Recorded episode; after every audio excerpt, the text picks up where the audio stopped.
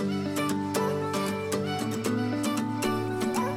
い大人の夢を叶えて生きるラジオへようこそ。この番組はいい大人が夢を叶えて生きるをコンセプトに人生の甘辛を一通り味わってきたからこそさまざまな状況を柔軟に受け入れ過去に諦めた夢や目標に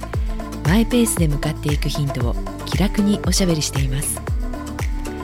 本当は叶えたい理想の人生があるけど諦めて行動に移さない人現状に不満はないけどこのままでは後悔しそうと思っている人。一緒に自分の本当に行きたいところに向かって踏み出しませんか？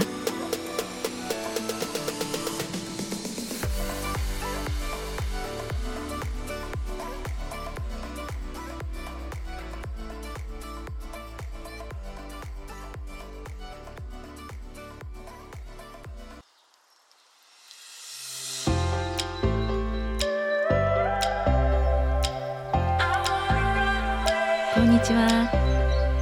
ライフコーチの直美です。今日もこの番組に来ていただいてありがとうございます。いかがお過ごしですか？は いすっかり秋も深まってきまして私はポッドキャストの配信が月に2回っていうのが当たり前になってしまいました。やばいです。いやでも頑張るって決めたので続けます。今日は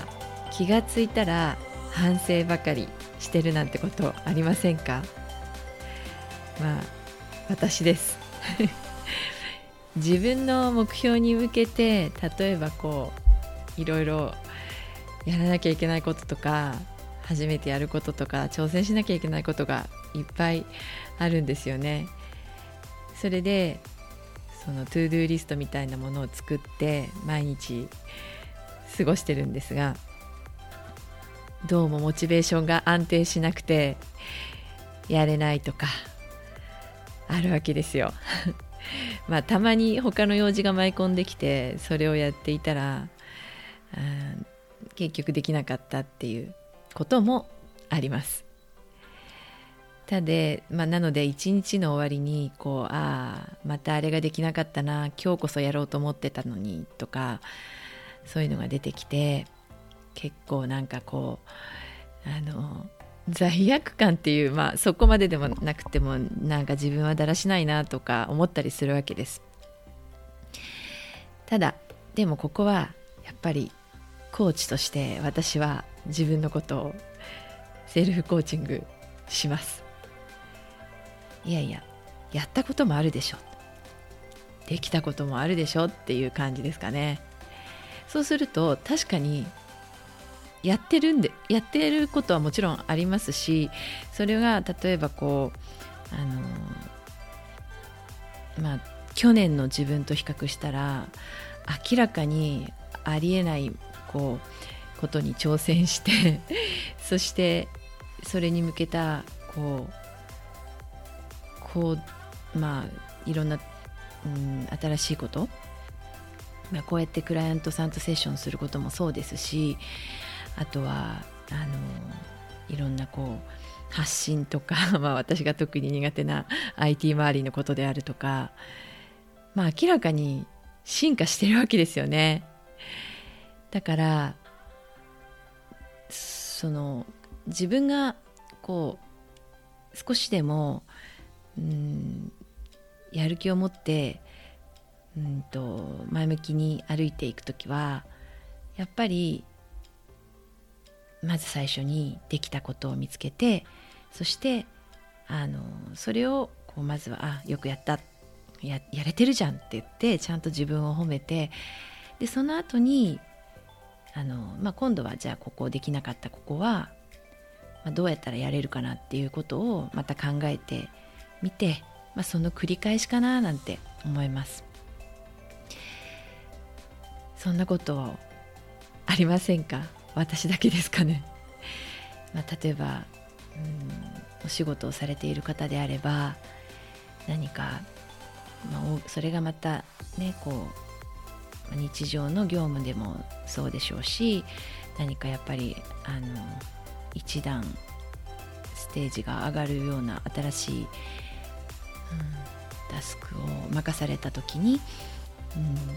なかなかそれがそこが完成、うん、できなかったとかそういうことがあってつい自分を責めてしまうっていうこと。家庭でのことであれば、まあ、それもそれでいろいろあるでしょうし。はい。でもちょっとここで、まあ、考えてみてほしいなって思うのはやっぱり脳はよくうんと欠けているところに目が行くっていうのを聞いたことありませんか？その空白の原則とかって言いますけど例えばこう円を描いた時に描いた時に途中で切れていたらそこに目がいってしまうとかよくありがちな例ですよね。それとか、うんと、なんだろう、うんと、パズルのあと1個で完成するっていう1個だけパズルのピースがないっていう状態だとどうしてもそこに目がいくじゃないですか。だからそのできているほとんどこれはできていてでも1個だけこれができなかったって言ってやっぱどうしてもできてないところに目がいってしまうっていう習性が特性があるっていうことを知っておくといいと思います。で、うんとまあ、なんでやっていくやりたいあのできたこと、うん、そうできたことにまずは、えー、意識を向けていくことが大事かっていうと人間のこれもまた脳がやっぱり意識を向けたことをどんどん集めるようになる。だから見たいものを見えるようにこう集めてくるし、まあ、前回のエピソードでもお話ししたと思うんですけれども意識を向けたところ